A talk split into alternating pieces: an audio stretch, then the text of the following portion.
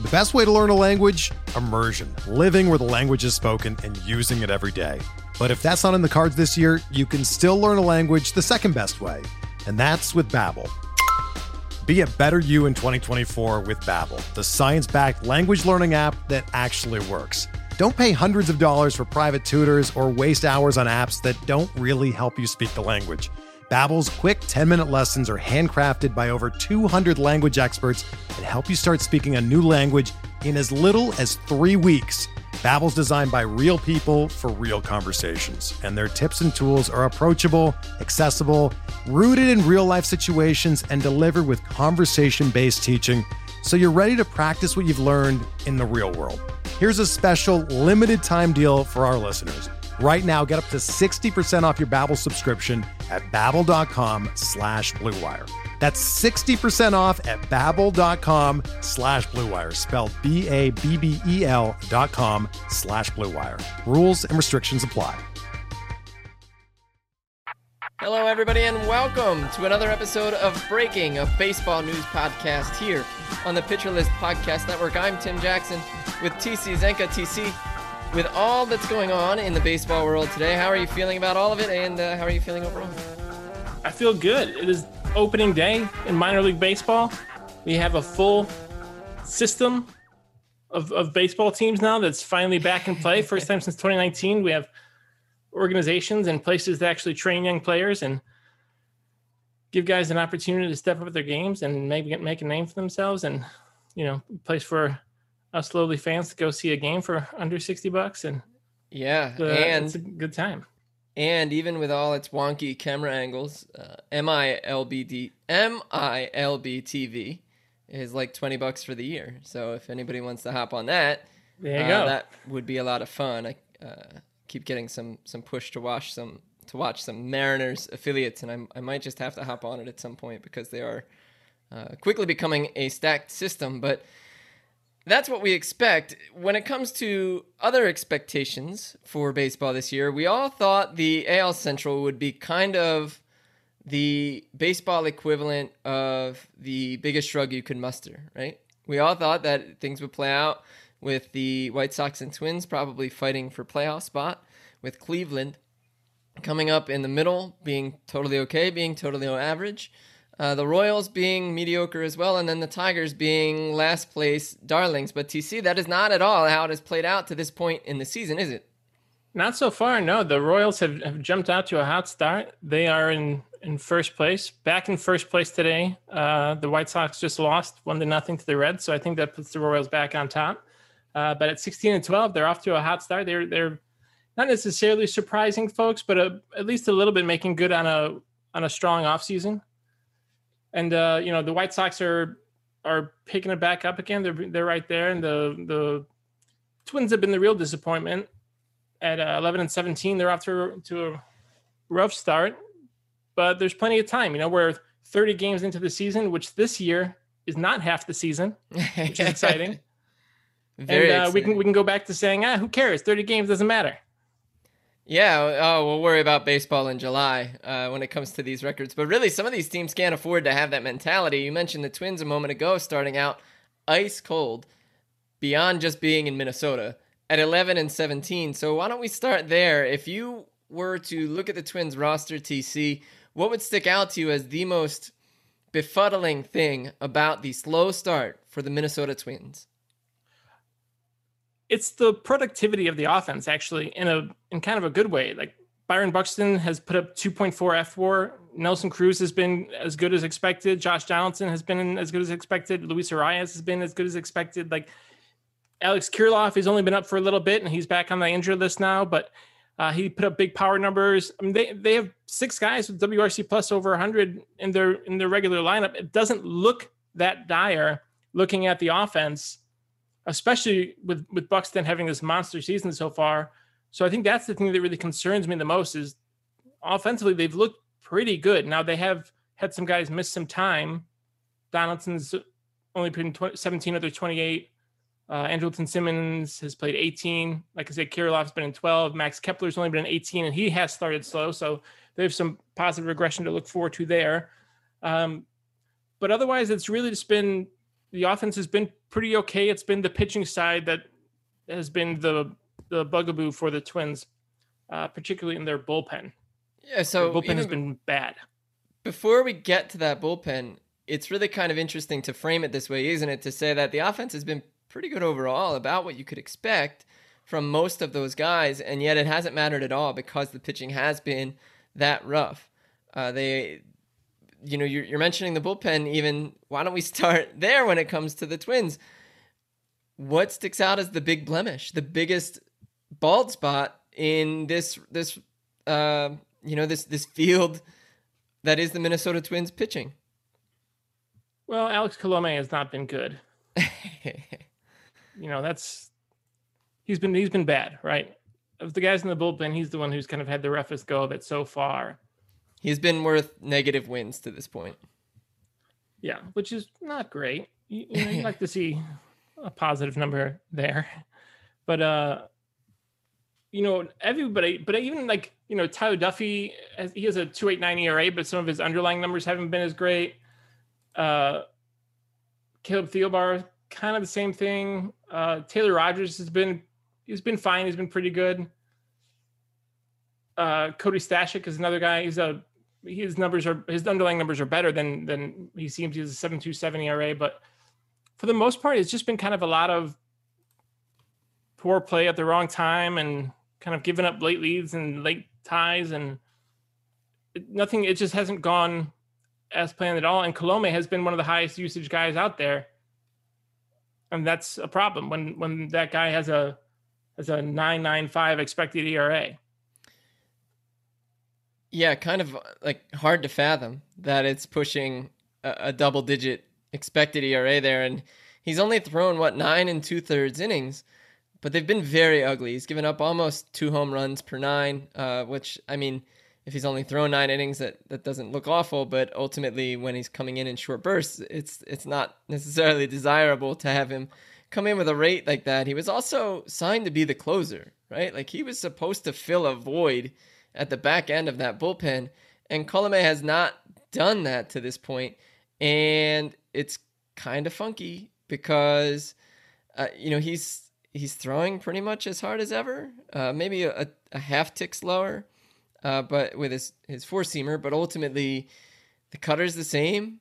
Uh, those are the two pitches he's really leaned on the last couple of years, and it's just not working. It's not scaling, and he's kind of representative of the whole bunch here, right? Like you, you mentioned some of the just underwhelming performances. Even Randy Dobnak was optioned to the minors recently.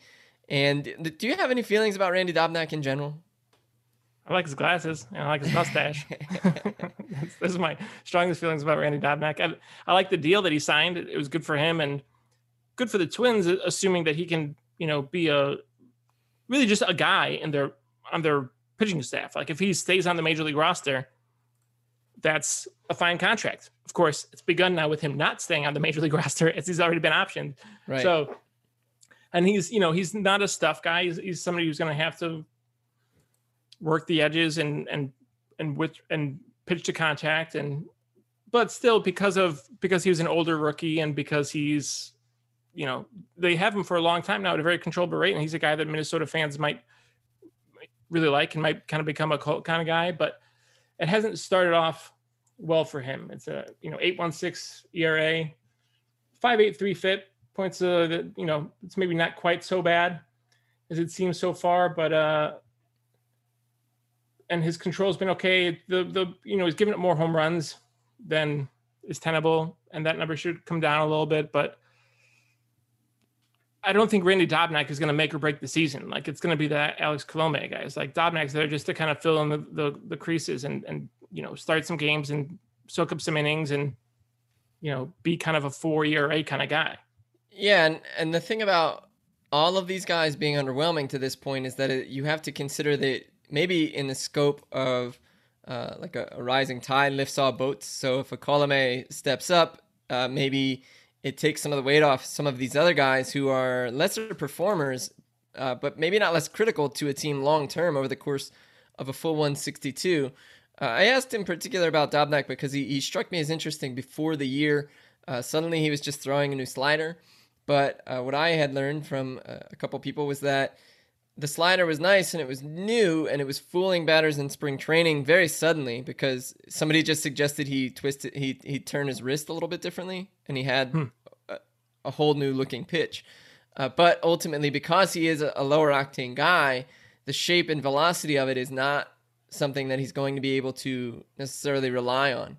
So I wonder what kind of growing pain it might be for a lower run guy like Dobnak, and I wonder how much tolerance the Twins have for depth if it, if they're not performing, and then they also don't have the guy they signed to be their their closer closing out. Um, one other guy sticks out to me, and this he's a starter. It feels impossible to mention the start the Twins are having without mentioning Kenta Maeda, who has struggled pretty mightily in the early going here and not looking anything like he did in in a, in a Cy Young push type season in last year's sprint. Uh, and he, he might have started to turn it around most recently in his uh, last start, but still ways to go too because his, his stuff seems to be less effective this year. Yeah, I mean it's been small samples so far, but a five three four ERA. He's given up some long balls as well. He's not striking out batters uh, quite as efficiently as he was last year. He you know, twenty one point two uh, K K rate this year after uh, having a career high rate of thirty two point three percent last year. I mean, it's certainly possible that he was pitching above his head a little bit last year. I mean, it was only you know he made eleven starts, so to have an eleven start run isn't shocking, and it was definitely the best 11 start run, you know, that he's that we'd seen from him. But we also hadn't seen a lot of consistency from him because the Dodgers moved him around in his role so much. So I think there was this thought that like, oh, or this like you know easy narrative that oh Kenta Maeda has finally settled into a starting pitching role here in Minnesota, and so now he's really settling in as this ace uh, because he's been given this opportunity. But you know he's 33 years old. The Dodgers are no dummies. I mean, they know what good pitching looks like. I think it's certainly possible that that that narrative was a little bit overblown. Now, I don't think he's going to be what he's been so far. I mean, he's a five two seven FIP. I think he's gonna he's gonna uh, you know his BAB against right now is three five two, which is very high for anybody, but also for especially for him. That's going to come down. We're gonna there's the there's more. You know, the best is yet to come for Kenta Maeda this season. So I'm not too worried about him. Like I said, I'm not sure he's going to be an an ace necessarily in the traditional sense, but he'll be a frontline pitcher for them. I, am not too worried about him in the long in the long haul. I think so too. But I think is maybe necessary to consider is that maybe last year was the high watermark, and that if we temper expectations a little bit, he might be falling in line with what he was doing in 2019. His chase rate is pretty much exactly the same as it was in 2019 when he was last with the Dodgers and his swinging strike rate so far is down. So he's not getting guys to to offer at his stuff, and maybe he corrects it. Maybe he finds a, a nice way to kind of work around it because he he is a kind of a kitchen sink control guy who, which that might not do him justice. He's more than that, but that's the base, right? He's not like a fireballer. Uh, right. Uh, so when we consider all of these moving parts on the Twins roster, do we think that they have more question marks on their roster and throughout their depth than we maybe thought they did a month ago? I think the biggest well, that's a tough question. I mean, I think the rotation. I was always worried about the rotation because outside of you know Maeda and Berrios are, the, are kind of the two big arms there, right? And then then they have a lot of guys who you're not quite sure what you're going to get. J Happ and Michael Pineda and Matt Shoemaker, who's been awful so far this year awful. and healthy for once, but awful.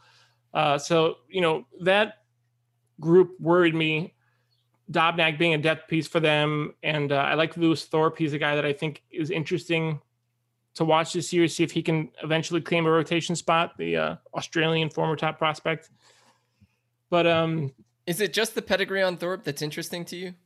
Yeah, and the fact that he came back from this kind of personal situation where he was sent away from the team and um, has has seemed to kind of recover from that from that and is now back and reports were good on him this spring and um, I think a guy like that who has been had been going through something whatever it was on a personal level to have some of that settle down to be still with the same organization to come back and be kind of welcome back into the fold that kind of points to me to there might be you know he might be kind of finding himself and, and maturing uh, a little bit later than maybe we expected, but uh, it might still be happening for him. So, you know, whether or not he gets the opportunity is going to be the question. We've seen him a little bit already, and just in short spurts, he's thrown five innings this year, but uh, we'll see if he gets an opportunity. He's one of those guys who's a depth piece right now, and some of these guys every year have to step up into major usage roles, and those who do well can be real swing guys for swing players for a team. So I don't know. I'm still worried about the pitching. I think the bullpen will be better. I'm, I was not a big Colome fan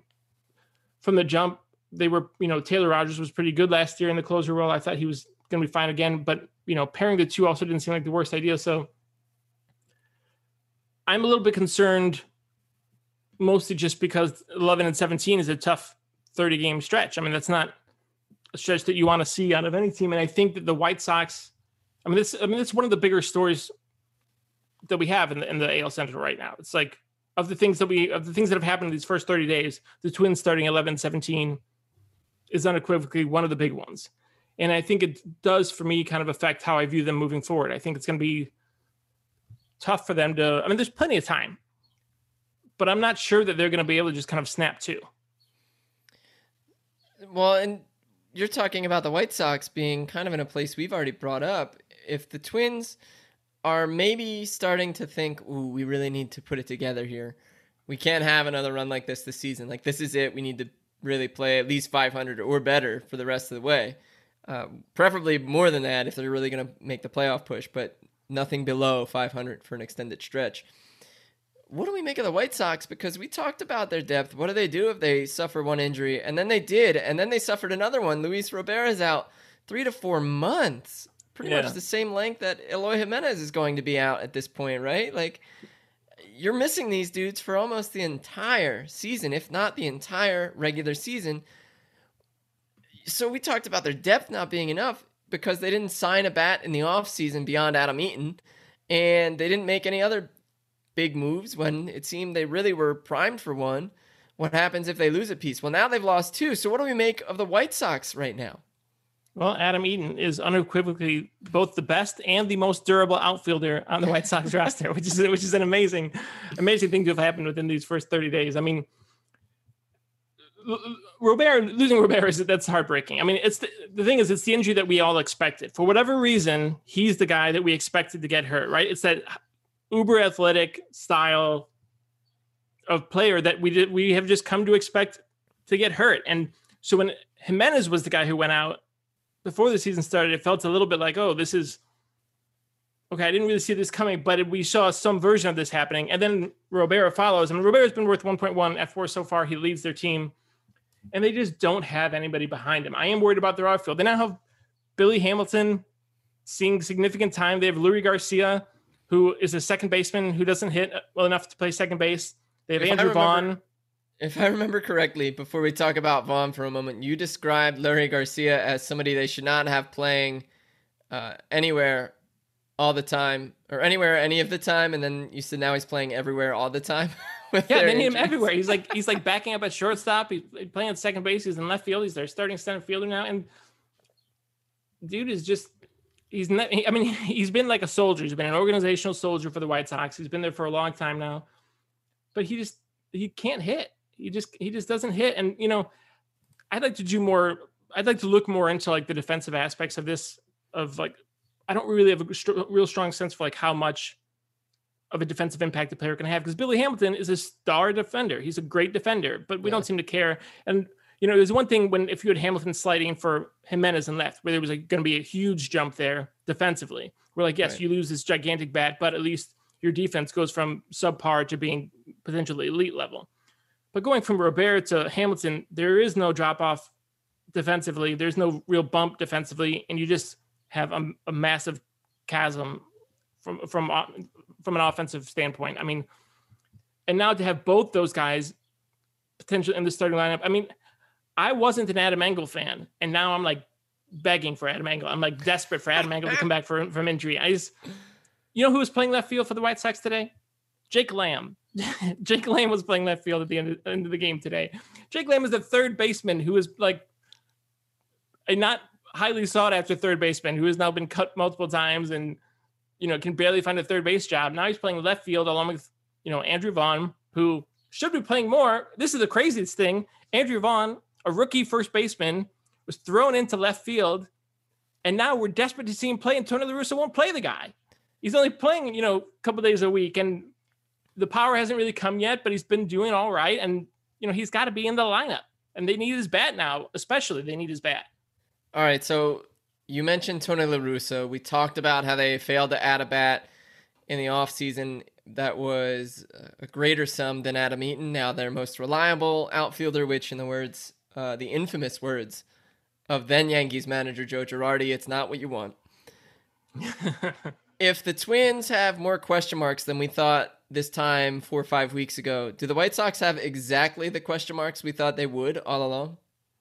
Well, they're not the question marks anymore. They're they're certain liabilities. Like we were worried about their depth. Now all those worries have come to pass within 30 days, which is kind of incredible. Now they've had other things go really right, which is why ultimately I'm still not worried about the White Sox because they've had certain things go exceptional well. Yermin Mercedes comes out of nowhere. He's been incredible. He has a 198 WRC plus. Dude went eight for eight to start his major league career. Like he's been insane. But you know, the one thing this team is long on is designated hitters. Like they have a lot of those guys. So, you know, that's been a, a huge plus for them. The other big thing is that they're starting their their pitching staff basically has seen it's basically been the opposite. If on the offensive end, what we were worried about was the outfield getting hurt, and that's exactly what happened on the, for the pitching side, we're kind of worried about these younger arms who are kind of at a crossroads in the career, in their career. Michael Kopech, Carlos Rodon, Dylan Cease. Would any of them become, you know, the strong rotation arms that we've thought they'd be for years, or were they going to kind of keep descending into being back end rotation arms or kind of mop up guys? And all three of them have been excellent in different roles. I mean, Rodon threw that no hitter, he looks better than ever. Michael Kopech has been incredible in his swing role. And Dylan Cease has been very good. They've all been worth uh, 0.9 fWAR. And while guys like, you know, Lucas Giolito have been up and down, Lynn, Lance Lynn was on the injury list for a bit. You know, these three guys have really stepped up and they've gotten the best version of them. The White Sox lead the American League right now in fWAR for their pitchers and for their hitters. This is a good team. Yeah, it, it is a good team, and their their pitchers are. You're talking about their starters really stepping up. It shows up if you want just one single number that's a basic one that's easy to digest. They're pushing the top ten for innings thrown by starters throughout baseball this year. It's uh, the Dodgers, Giants, surprisingly to my eyes at, at this point, the Phillies, uh, the A's, the Brewers, the Rangers, interestingly enough, uh, the Cardinals, Boston, the Mariners, and then it's like a three-way tie basically between Detroit, Arizona, and the White Sox. And uh, Dallas Keuchel just went what six innings today, six strong, where he got went like into the seventh. Yeah, and yeah, they and, lost uh, the game one to nothing, and but you know one to nothing in ten innings or whatever. Right, and you know Jason Benetti said that he was getting a what was it a wheelbarrow full of ground balls. I think he had like twelve ground ball outs. so getting it done in all sorts of ways.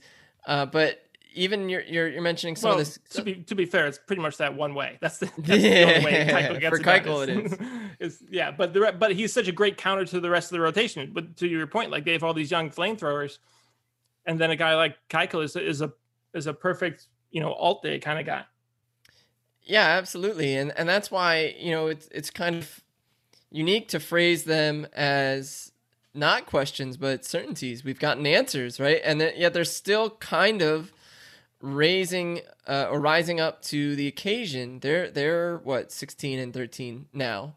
Uh, and they're a half game behind the Royals, as you were saying a few moments ago. Um, what do you make of Tony La Russa, who has I, I I almost moved on before this, and I want to bring up La Russa in particular. what do you think of him so far? Everybody had questions about if he'd be able to manage, if he'd be able to manage this particular team. He's been out of the game in, as a manager for 10 years.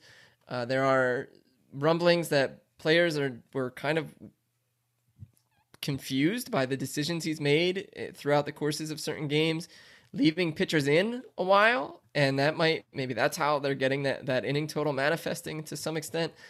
What do you make of Tony La Russa as I kind of build you into a leading question with all that information there?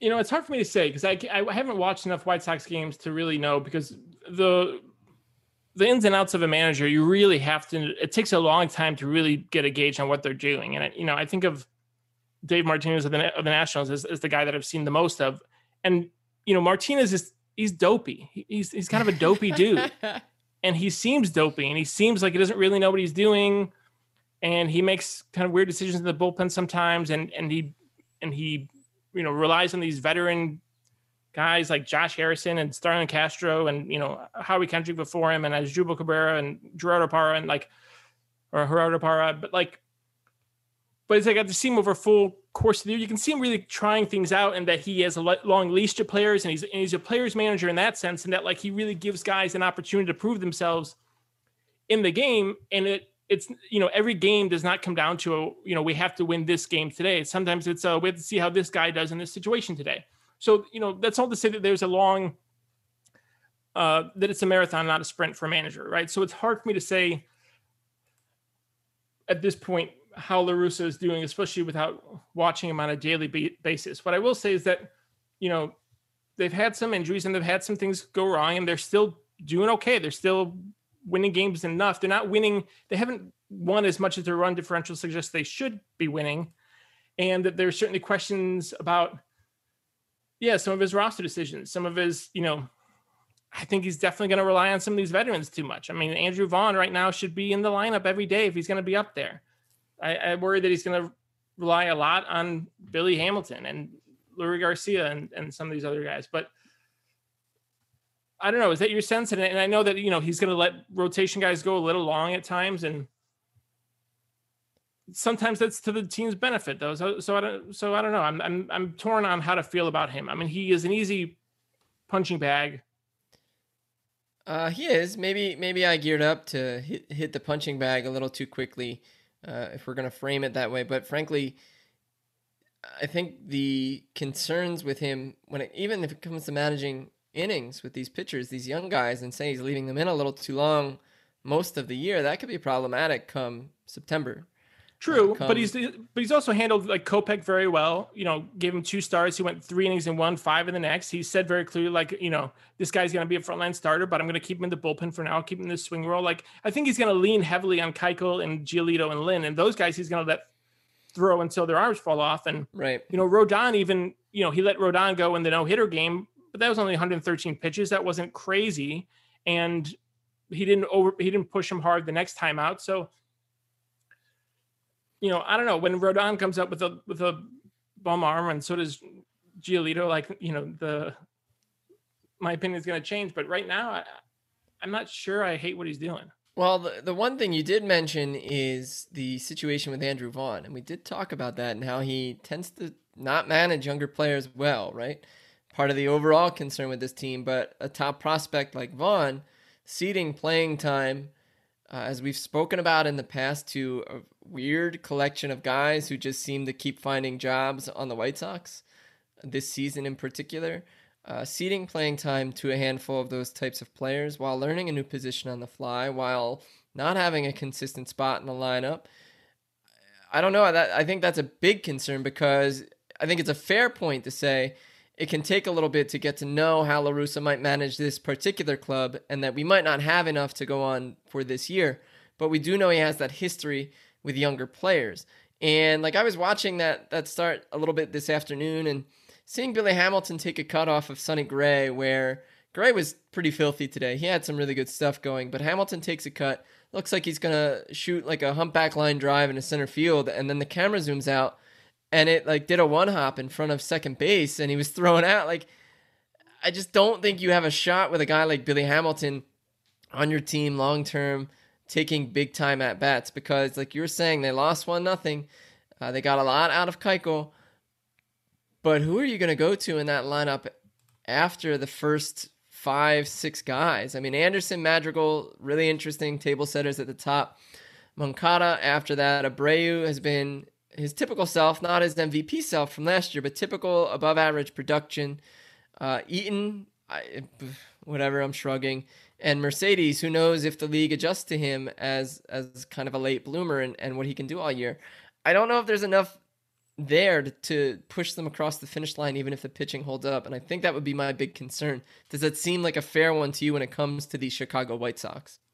I think it's definitely a fair concern. I mean, they're they're going to get more out of Abreu. Abreu hasn't uh, hit for that much power yet, and that's the thing on the team as a whole. They haven't hit for all that much power yet. Grandal is another guy who really hasn't gotten into the swing of things yet. But yeah, I mean, Billy Hamilton. That's just just for fun, dude's. How old is he? He's thirty years old. Let's yeah. go through his WRC plus year by year. As a rookie, 2013, 154, 13 games, 22 plate appearances. Very exciting. Runs so fast. Yeah. He's so cool. He's so thin. 2014 is his first like full season, 79 WRC plus. That's going to be the high water mark. 2015 falls to 53, 2016 78, 2017 he's 65, 2018 68, 2019 49 WRC plus. 2020 only had 36 plate appearances. He had a 3 WRC plus. That's a 3. That means he was 97% below average. And so far this year, he's at 28%. So he's, you know, he's growing a lot from last year. But, you know, he doesn't hit. He has an 084 career ISO. He doesn't take walks. He's, you know, he's Javi Baez, but without any power. It's like, that's not a, that's not a guy, like he puts the ball in place on which you'd think would be good because he runs well. It's not enough though. I mean, it's not. His BABIPs aren't even traditionally all that high. He can't hit. He, he can't hit enough to be a guy getting regular playing time. He just, maybe like he can if he's the only guy, right? If he's going to put up a 70 WRC plus, which we're not sure if he can, then you know he does bring enough speed and defense that you know he was a positive WAR guy for many years with Cincinnati, but it's now been a while because he hasn't gotten the volume, and that's for legitimate reasons. I mean, you can do better than that for the most part. I mean, he is a guy who can be a big player in the playoffs. Like he's a situational guy, right? He's the guy who you know, defensively he's great. So if you have an out have him out there for an inning or two, that's that's he can save you an out. But over the long haul, it's just you'd rather have somebody else taking those at bats, and I just don't yeah. know who's going to eventually do it. I mean, Luis Gonzalez is a guy who looks kind of exciting. They signed Brian Goodwin. They signed Maybe Brian Goodwin. Actually, Goodwin it would be fine if if we get the Angels version of Brian Goodwin. Yeah, you know he's you know you'd rather see him at a corner, but you know, maybe they'll move Andrew Vaughn to center. I mean, getting a center, getting a center fielder is not easy, and they have all these, just a collection of also ran kind of guys. It's you know, Luis Gonzalez is 25 years old. He's almost 26. Hasn't really seen much playing time. Doesn't have much power. Uh, doesn't really play a great center field. He's more of a a, a classic tweener. Tweener doesn't play enough center, enough defense maybe for center. Doesn't hit enough for the corner.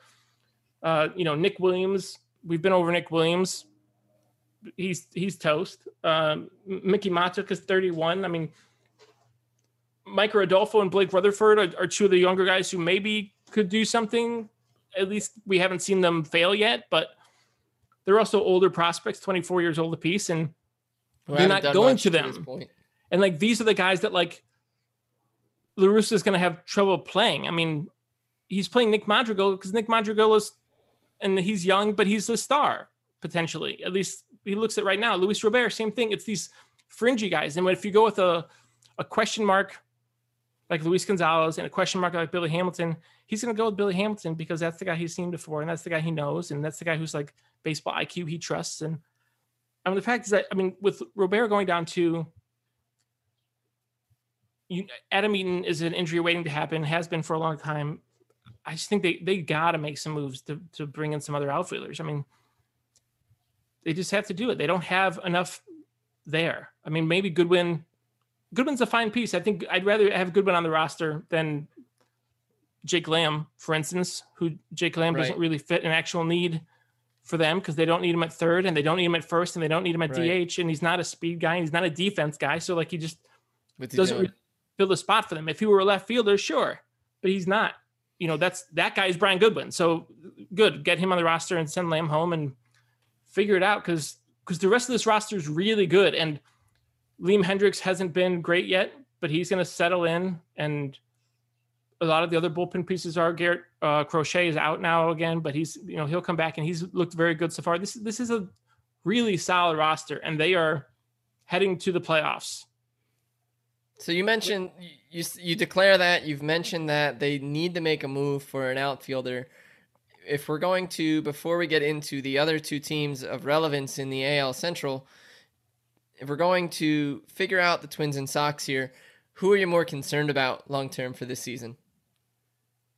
It's the Twins. I mean, I don't have as much confidence in the Twins in the Twins roster on the whole because I don't really trust their pitching staff. I mean, this is this is part of it. I mean, so you know, I wanted to look. I wanted to look at the AL Central today because I felt like they were kind of a clear, interesting team. That 30 games in, we have a couple bits of news, right? We have a couple of big things that have that have happened. And if you look at just those things, like the big narrative moments of the season that we, the new information we have now that we didn't have on opening day, it's the White Sox outfield injuries. You know, they lost Eloy Jimenez and Luis Robert for most of the season, right? It's that the Twins are 11 17 to start the year, and it's that the Royals are 16 and 12 to start the year. Like that's those are the three big new pieces of information, right? Yep. We thought maybe the Royals would be good so far, but they have been.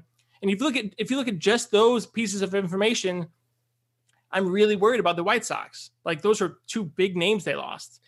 They are, and that's why that's why I wanted to get a sense of how you feel about the Twins and the White Sox before we talk about the other couple of teams here, and in particular the Royals, because you said Chicago needs to make a move for their outfield, but with the way the Royals are playing, it feels like they're going to make a move right now, right? Do you do you agree with that? Like, is that what you see the Royals doing? Whether it's making a move, whether it's promoting a guy aggressively and seeing if he can float or sink, like how do you make out with uh, how do you how do you what, how do you feel the Royals are going to make out moving forward?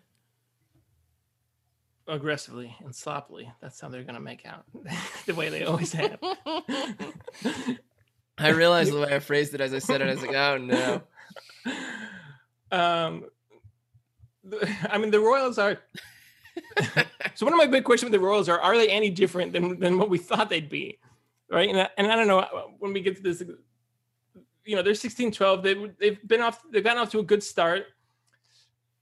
My problem with them is basically twofold. It's like first of all, is their pitching going to hold up? They're relying on a lot of young arms, right? Daniel Lynch is up now. Brady Singer has been really good so far, but they're going to want to control his innings.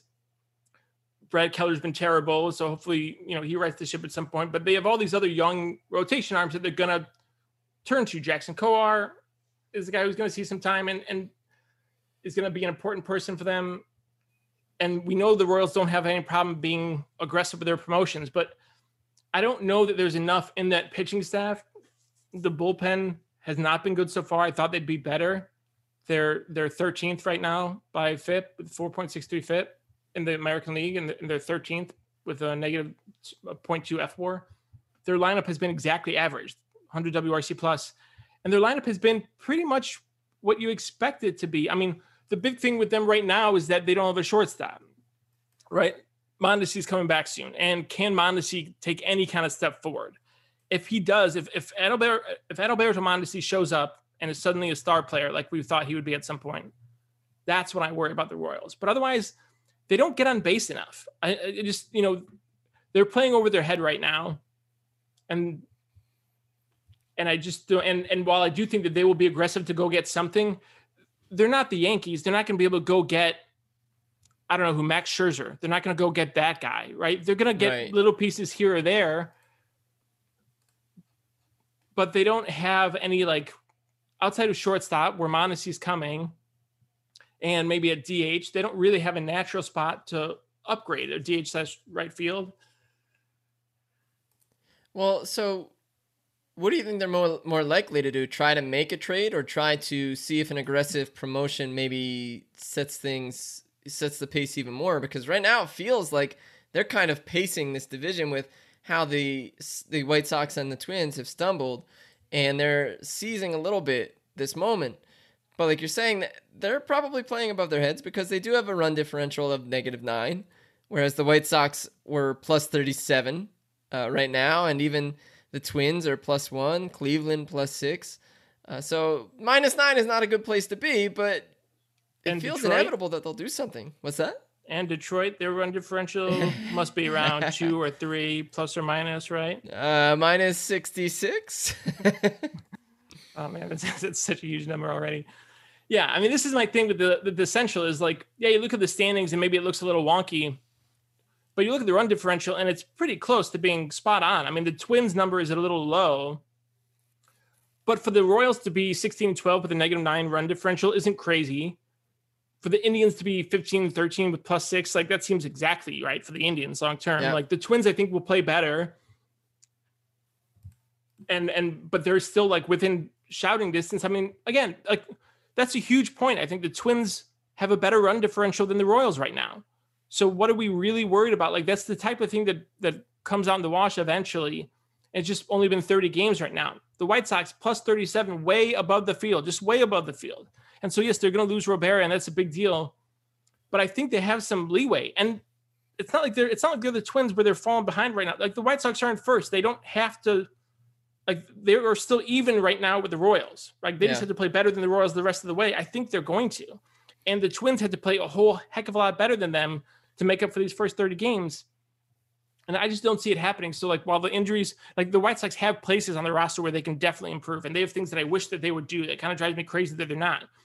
But part of the reason, one uh, one of the reasons it's so infuriating because is because they are so good and because they are so far ahead of the field. I mean, I, I just think that this division is theirs to lose, and I don't think that the Royals are going to be able to keep up. I mean, I think that they'll the Royals are going to be able to keep compete for 500. They're going to be, I think they're going to be around there, but I, I just don't think that they have enough.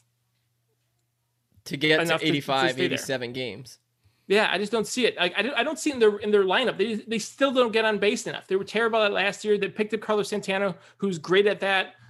He gets on base a ton. He has been getting on base a ton. Nicky Lopez takes his walks, but he's so bad offensively that it doesn't really matter. And he's going to be the guy who's pushed out of the lineup soon. So they're you know their second base on base, second best on base guy is going to move out of the lineup. I mean, Michael A. Taylor is a guy who is maybe great for some lineup like this. Like, man, Michael A. Taylor on the White Sox would be killer right now. You'd Yeah. love him on that lineup.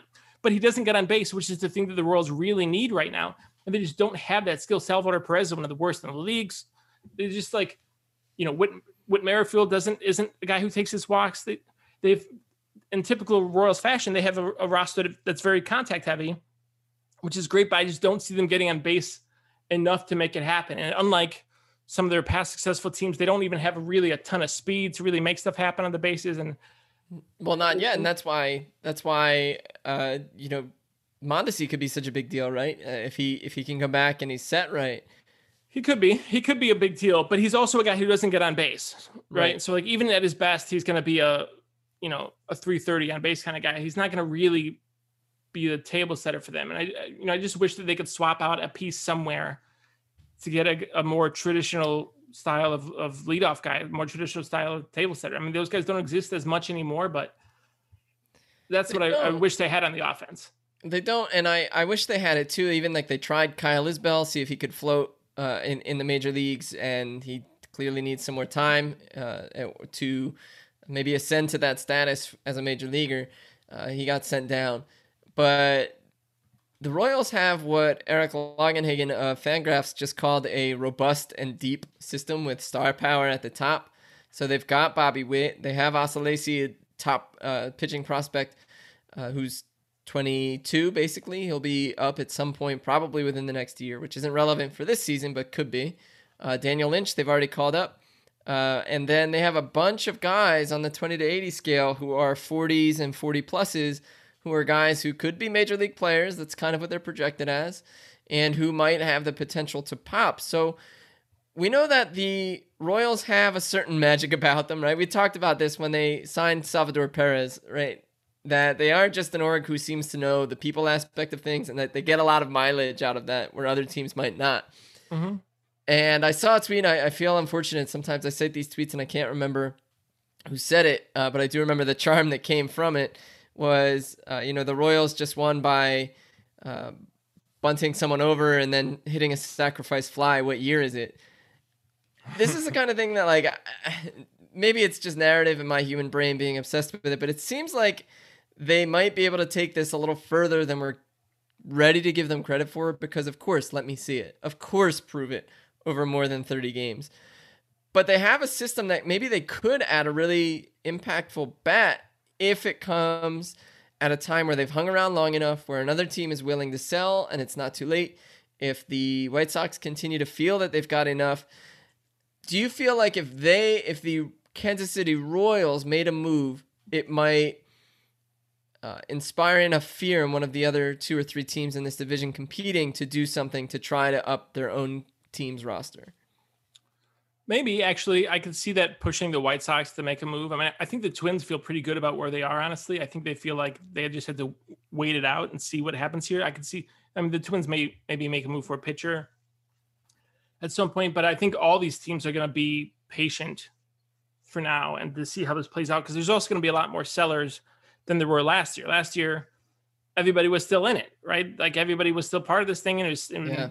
because there were so many other playoff teams this year you know, once we get closer to July, it's going to be a much clearer field, and there might be there are going to be guys to go out there and get. I mean, and the, the Royals do have some space where they could be.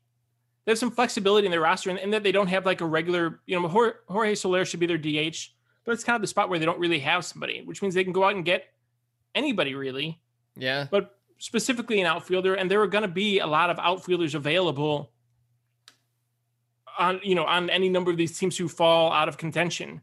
And it would be kind of a boon if they went out and got an outfielder right now, right? Because if we're looking at rating these teams out by WRC plus by the outfield production they've gotten so far, Kansas City, just like with everything, squarely in the middle at 95. The Chicago White Sox down a little bit, only at 90, probably going to go down more without Robert and with more Billy Hamilton, which is not Uh, the ingredient anybody really needs for a long term. It would be really interesting if they went and added a, a an outfielder that was an impact bat that also kind of took the the White Sox knees out from under them. I don't know. Now I'm playing like, oh, this would this would be fun baseball. Like I need to see that. We've talked about how we want chaos. Like I want that chaos in the AL Central. Yeah, well, because that's what uh, that's the White Sox hole. That's really their only the only thing they're going to need is outfielders, and they're definitely going to need them. And they need somebody who can play center because you know they they like the thing is Andrew Vaughn's going to settle into left. I do believe that he's going to be the guy there. They're going and they have the defensive replacements for him because because of Mercedes playing so well, they don't have space for Vaughn elsewhere. Jose Abreu's at first. Yasmani Grandal is a guy that you like to move into that DH spot from time to time.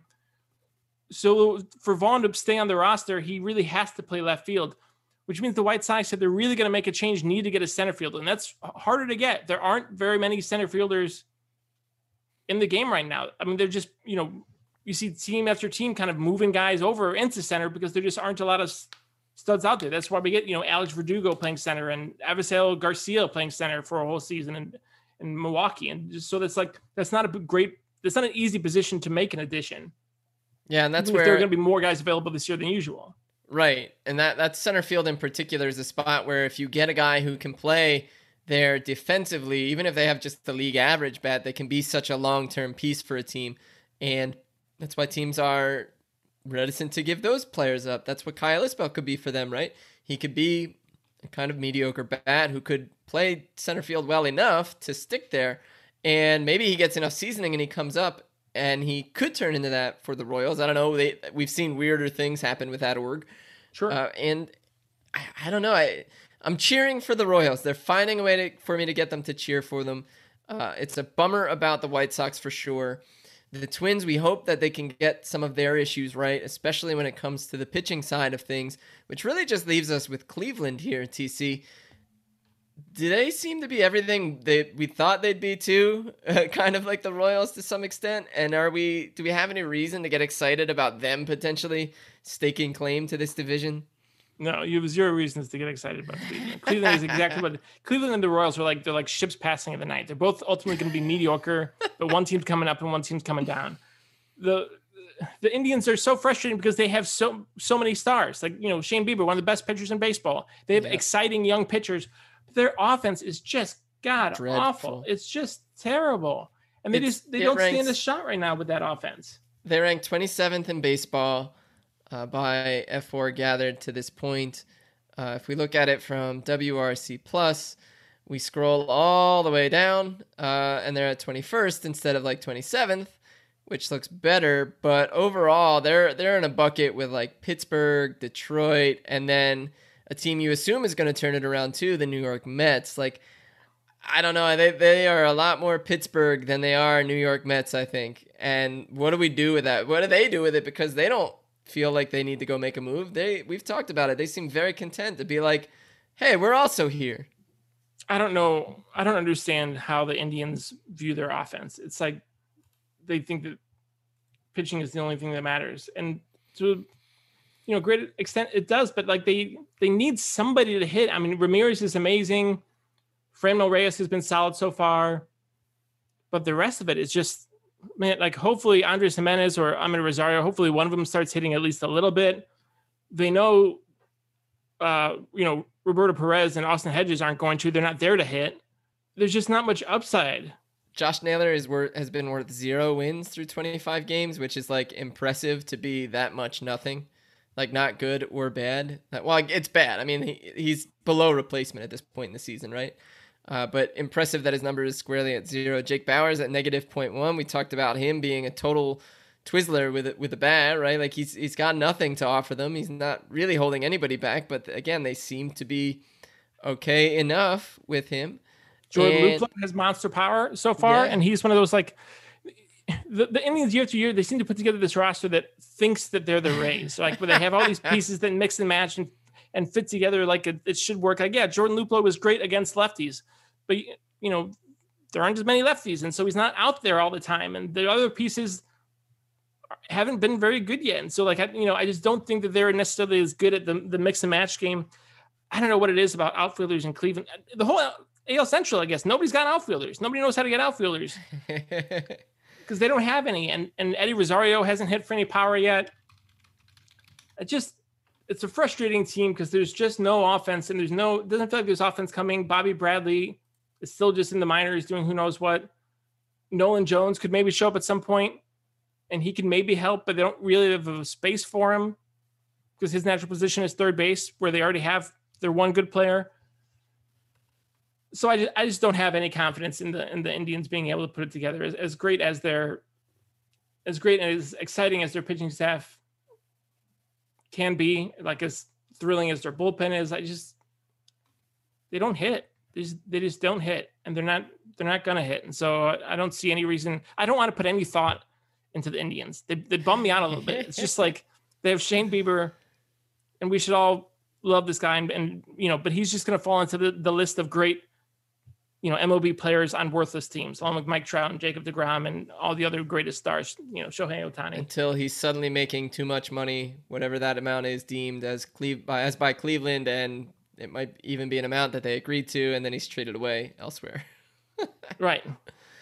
Exactly. Uh, so look, we're talking about the AL Central as a division. We've gone through the four teams uh, that are really worth talking about, including uh, that that are contending. Right, the Tigers could be interesting enough in one capacity, but certainly not in the in the aspect of contending this season. So no, we acknowledge their 14 to 16 something. Oof. Yeah.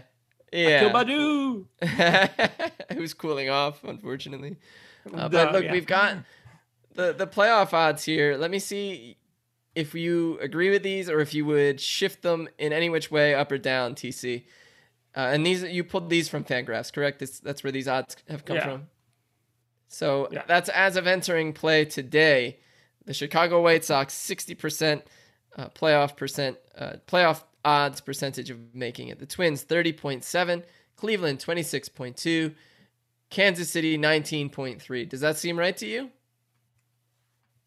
Uh, it seems more or less right, at least in terms of patterning. I, I might put the White Sox number even higher. I, I, just really feel like they have a firm grip on this. I mean, I think the I'd put the Royals probably higher than Cleveland. Even I, I just I think Cleveland they feel destined to be exactly like around 500 or or close to it, maybe a little bit better. But you know, the Royals I feel like at least could get some positive momentum that would then push them to a place. Whoa, John Means just threw a no hitter. John Means of the Baltimore Orioles. A Baltimore Oriole this year. threw a no hitter. Holy cow. I don't know. Who knows what can happen? John Means will throw no hitters. I don't know what can happen. Man, that's very cool for him. Sorry to, uh, you know, make that aside, but I just saw that on the TV come up. That's very, no, very cool. We're, we're, very cool for John uh, Means. It is because I I have uh, I have two screens set up, and one of them, uh, as we record, is always whatever games might be on. So in the tab for MLB TV, the, the no, it was the perfect game little red flag, and then the no hitter red flag.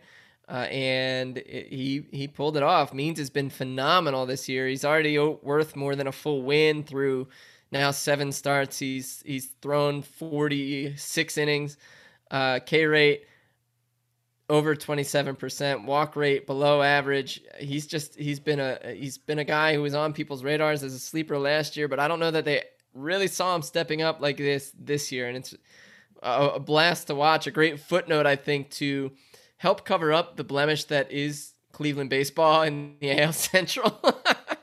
As like you were saying, not not something you really want to spend energy on, right?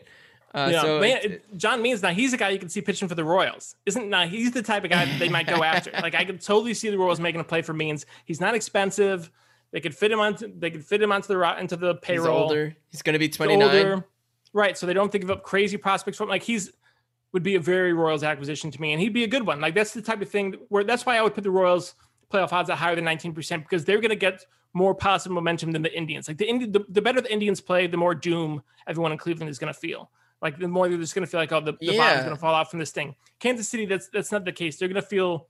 I think the team and the city will feel the positive momentum, and I think it can build on itself and push them to bank to be more aggressive in terms of their acquisitions and to to see some of that. Like you know, the reason we only see the reason that the projections are always a little bit light for the teams on the on the edges, right? Like the Royals or the Tigers had the the are projected for the worst record at like 87 losses or something. Like we know they're going to lose more games than that, and part of that is because the losing teams trade off players and the winning teams trade for those yep. players. So there's there's real that the divide grows, and I could see the Royals being a team that really takes advantage of some positive positive momentum and and gets stronger. The White Sox for the Twins, I think 40% is about right. That's that's that's seems pretty good. The White Sox, I might put that number even higher. I just have a hard time imagining the White Sox not making the playoffs. Even if, I mean, I think they're going to win this division. Even if they don't, I'm not sure that there's going to be, are there going to be two teams in the AL West that make, that get a wild card spot? Like maybe the Astros play well enough and the A's play well enough. You know, the East is still working itself out. And there's, there's, you know, definitely potential to get a couple of wild card teams out there. But I, I, I just think the White Sox are going to be there. I think they're going to be a, they're going to be a, a, playoff team to me. I see you're not a buyer on those Seattle Mariners, those upstart Mariners. I was actually much higher on the Mariners than most coming into the season. I felt like yeah. they could have a much better year than than people thought. I, I don't think Sneaky they're going to make the group. playoffs though. Like I yeah, I mean. They just yeah, got no hit fair. by John Means and the Orioles. Like they're that, that's fair. You know, trending Means, downward. Means had 12 strikeouts. He did not walk anybody. Uh, a dominant performance, and I think that would be really interesting to see if a team like Kansas City did go out and get him because they do have so many of those 40, 45, 40 plus type prospects.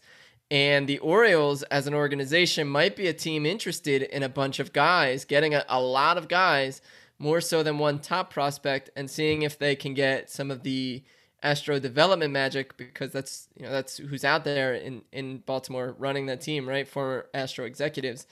Yeah, um, and they're ready to cash him in. I mean, they haven't had they haven't had guys to cash in in the trade market for a long time now. Right. So a guy like Means, they are, I think they are ready to pull the trigger on somebody like him if they get just a couple of guys that they like. And I, I don't know now I, I I do want the White Sox to succeed. I think that their their playoff percentage number could go up for sure. I think the Twins are about right if they don't right that ship. Uh, and all of these projections are pure math, right? That's but we we have the benefit of kind of looking at it objectively or subjectively and saying, well, we know Cleveland's not really going to push for it, and we know that Kansas City would. I'm almost inclined to flip those two just because of the human factor of, of running those teams and how those teams operate. And I think that's interesting to consider the Royals much closer to the Twins in playoff potential than we thought maybe this time, uh, you know, a month or two ago, especially in over the winter. Yeah, I think that's right. So you're saying the Sox remain the heavy favorites to win the AL Central. I'm going to agree. Um, although again, I'm uh, cheering for chaos. That's my prediction, and it's chaos. it's sheer sheer narrative, love, and hope that I just cheer for chaos. The Kansas City Chaos. Yeah, I like it. It's got a nice ring. It's got some nice alliteration. Uh, speaking of a solid name, we've gotten so much injury news coming through the game and so many weird suspension bits coming through the early season. Uh, you proposed this, and I think it sounds very solid, very fun. Boots and suspenders, all about the guys who have been kicked out of games and who have been hurt. Uh, so, you know, we've got a couple of notes here. The first was that Jose Alvarado booted from Friday's Mets Phillies game. Uh, he was suspended three games for his part in that altercation. Uh, was commuted to two games after the appeal. Uh, TC, for our dear listeners, could you just run down this situation that happened that is evolving in all of the weirdness between Mets and Phillies baseball this year? Yeah, well, this is the thing. We need a we need a boots and suspenders section because we just keep getting more suspensions, and this is going to be a part of part of the baseball season that we have to talk about. So, I mean, and this this Friday game was a weird one. It was unclear what exactly what was what was going on, but you know, Jose Alvarado was in there. Uh, it was a tie game, I think, or maybe there were. It was two to one. It was a close game, and he starts getting into it with uh, Dominic Smith when Dominic Smith is up there's something going on. Dominic Smith calls time a couple a couple of times, or or you know is kind of messing with with Alvarado's timing. Alvarado's missing badly at places. He's kind of all over the place. Ultimately, Alvarado strikes him out to end the inning, and he is amped. He's you know yelling directly at Dominic Smith.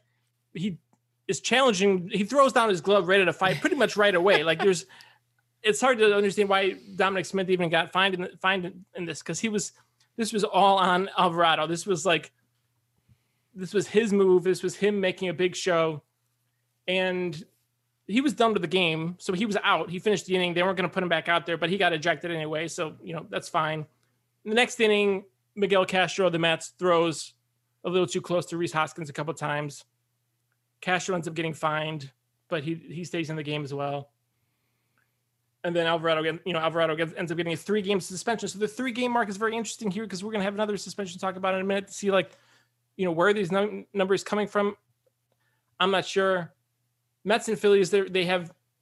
It feels kind of like two like you know middle schoolers fighting or something because they're they're definitely at it and and you know I think both sides want to feel like they're the they're big contenders, but neither side has really played like it yet. But nobody in that division has. So no so who knows? I Like either one could be there. But to me, the interesting thing is, you know, this was all Alvarado. This particular suspension. This was him making a big show.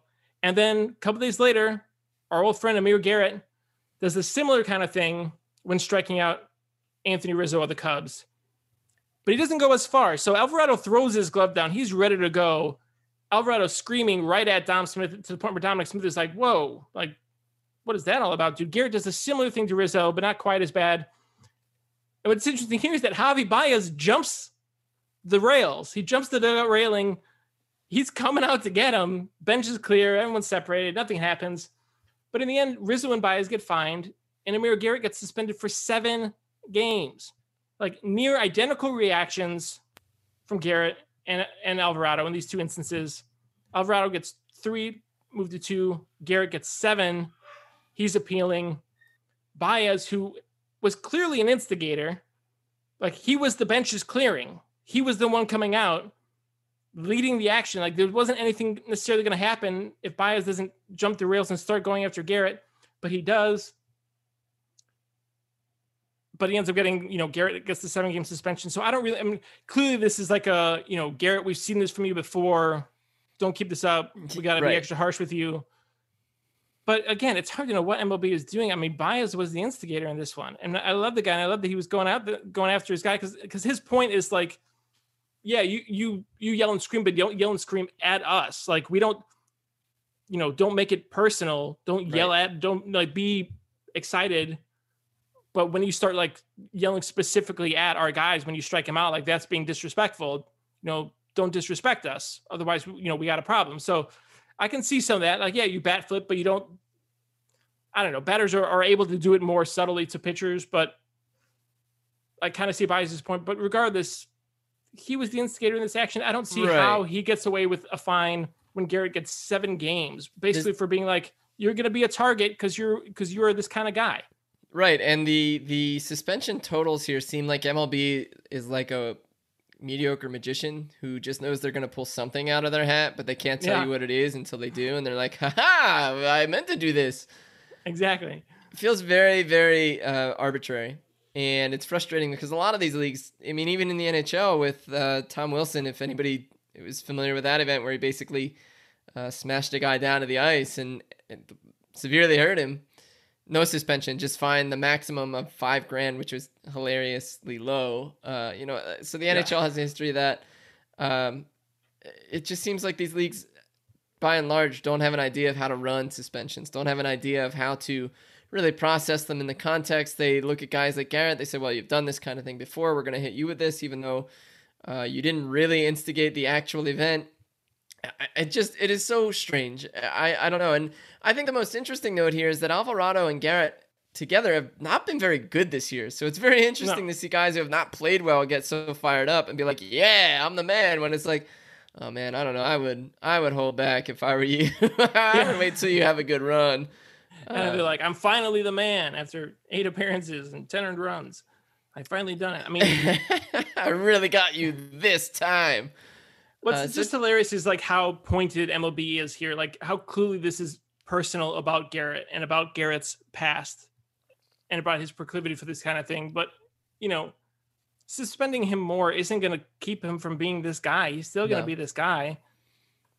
No, so and it just feels a little bit spiteful and you know looking at the two cases side by side and then at, at their reaction to Baez too it just like it just doesn't make any sense. It does feel it feels um, it feels almost not arbitrary. It feels almost personal on mlb's part and i'm not sure what message that sends to to anybody. Like oh you attack the right guy and you're fine. Like Right. yeah Baez you go after garrett and you're going to be good. If you go after somebody else if you go after kershaw maybe not.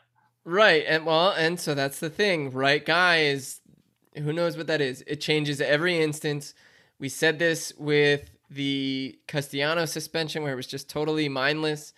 And that's kind of the frustrating thing. It's an absurdity that we're going to have to acknowledge throughout the course of this year, especially if, if they maintain COVID protocols. We'll see who, how much they care come August when they're you know letting fans more fans into each building. Uh, but I don't know. It's it's frustrating, and it's it's a mindful way to note that the league is frustrating.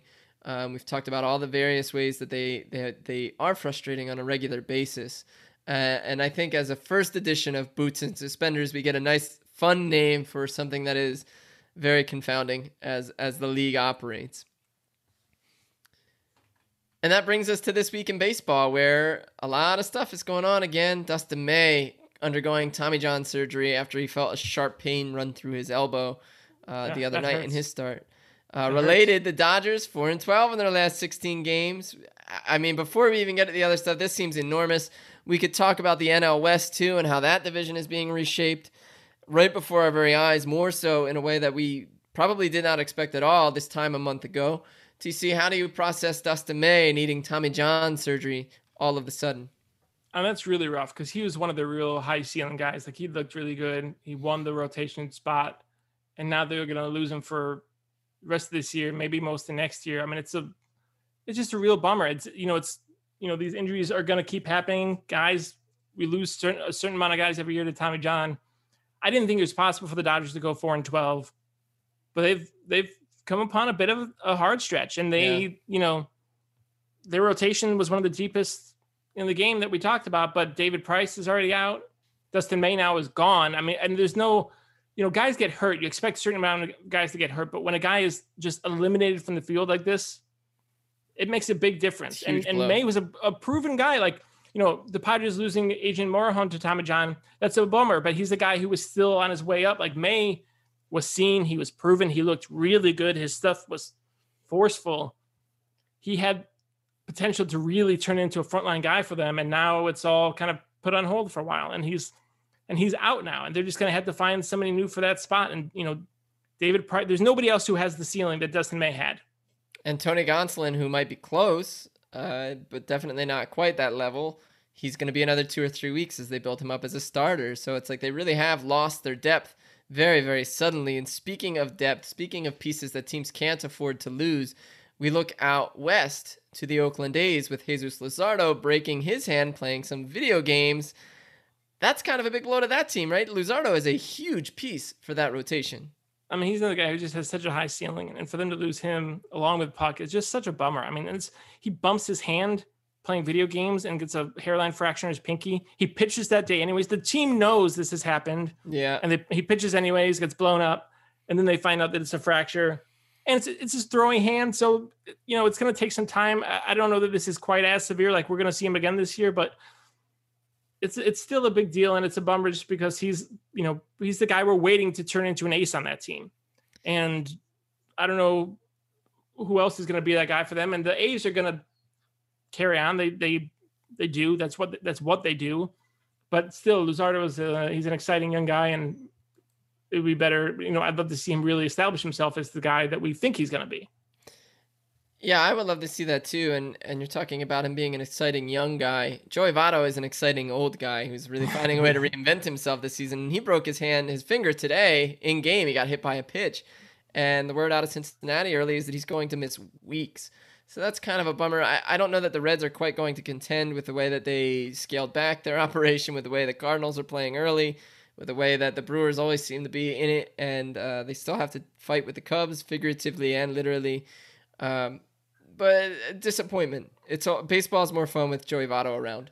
Yeah, he's super fun. I mean, he's such a he's such a fun and, and gregarious player, and he's you know a big guy. He is he is that team. He has been the Reds for so long now, and you know production wise, they'll be fine. They have lots of guys who can play first base. You know, they were roster for the first baseman, and with the way Tyler Naquin has played early on, they have more outfielders than they know what to do with. So they'll be able to move Winker to first and and you know bring back Shogo Akiyama eventually to get some time in the outfield. So you know they'll be fine in terms of on-field production, but but Votto is the heart and soul of that team, and you know like you said, baseball's better when he's out there.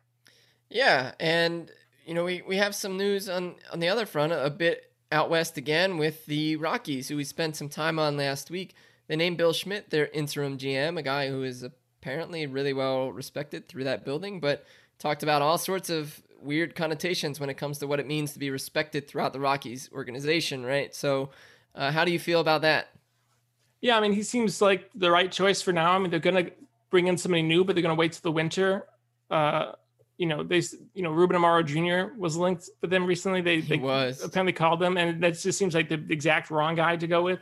It like really he does. seems like as like he has all the same pitfalls that I wrote about this in MLB trade rumors. He has all the same pitfalls that the Rockies are perceived to have right now. So he's I just mean, like I a more. like- he would be an aggressive, more outgoing, aggressive in terms of roster moves, more outgoing Jeff Bridich, I think. Yeah. So for now, I mean, I don't think they'll go with him, but I, but he is. But it's notable still that he's somebody that they're checking in on. Somebody that they're checking in on. They're going to wait.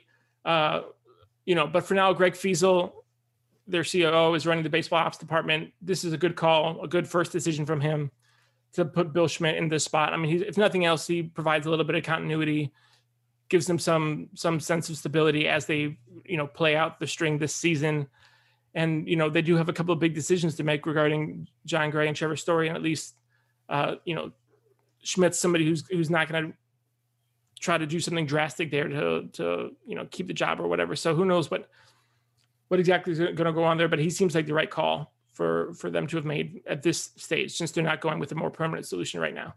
Right call is a great phrase to try to apply to this next news piece.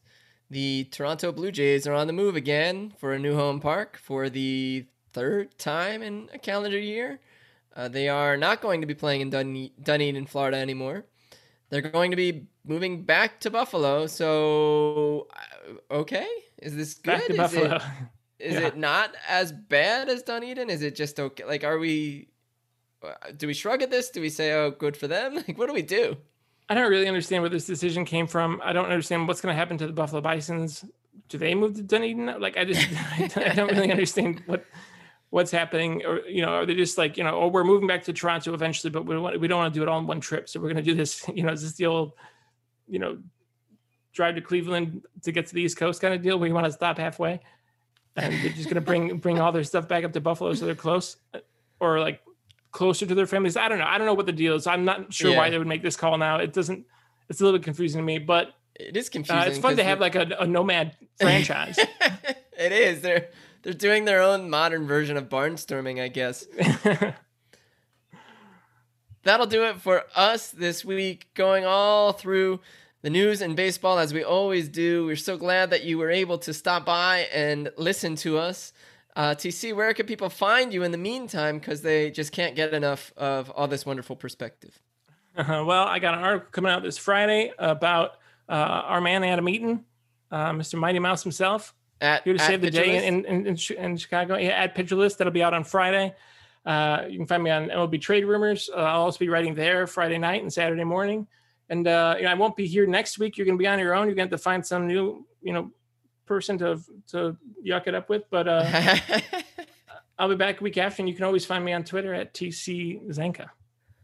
You can find me at Tim Jackson Says on Twitter. You can find us as a pod at Breaking Pod PL. And you can email us at breakingpodpl at gmail.com. You can find me kicking around Pitcher List. You can find me uh, in our Discord. Again, a wonderful little community people uh, that we've all built up. Uh, and that it's really you guys building up as you, you come in and you, you make it. And um, you can find me at Baseball Prospectus every Monday. A new depth charts bro- uh, drops for uh, a new team who's, who's shuffling things up. Just wrote about uh, the Giants and their outfield and how Mike Tauchman's going to be a big deal, and he's been raking so far. Uh, and uh, every other week uh, on Wednesdays, I, I have a fantasy freestyle. Just wrote about uh, meatballs, but not the food, the pitches. Uh, so uh, you yeah. can find me at all those places. And uh, again, thanks for stopping by. We're so glad you did. So glad you, you know, looking forward to seeing you again next week. Hope you guys all have the best week ever.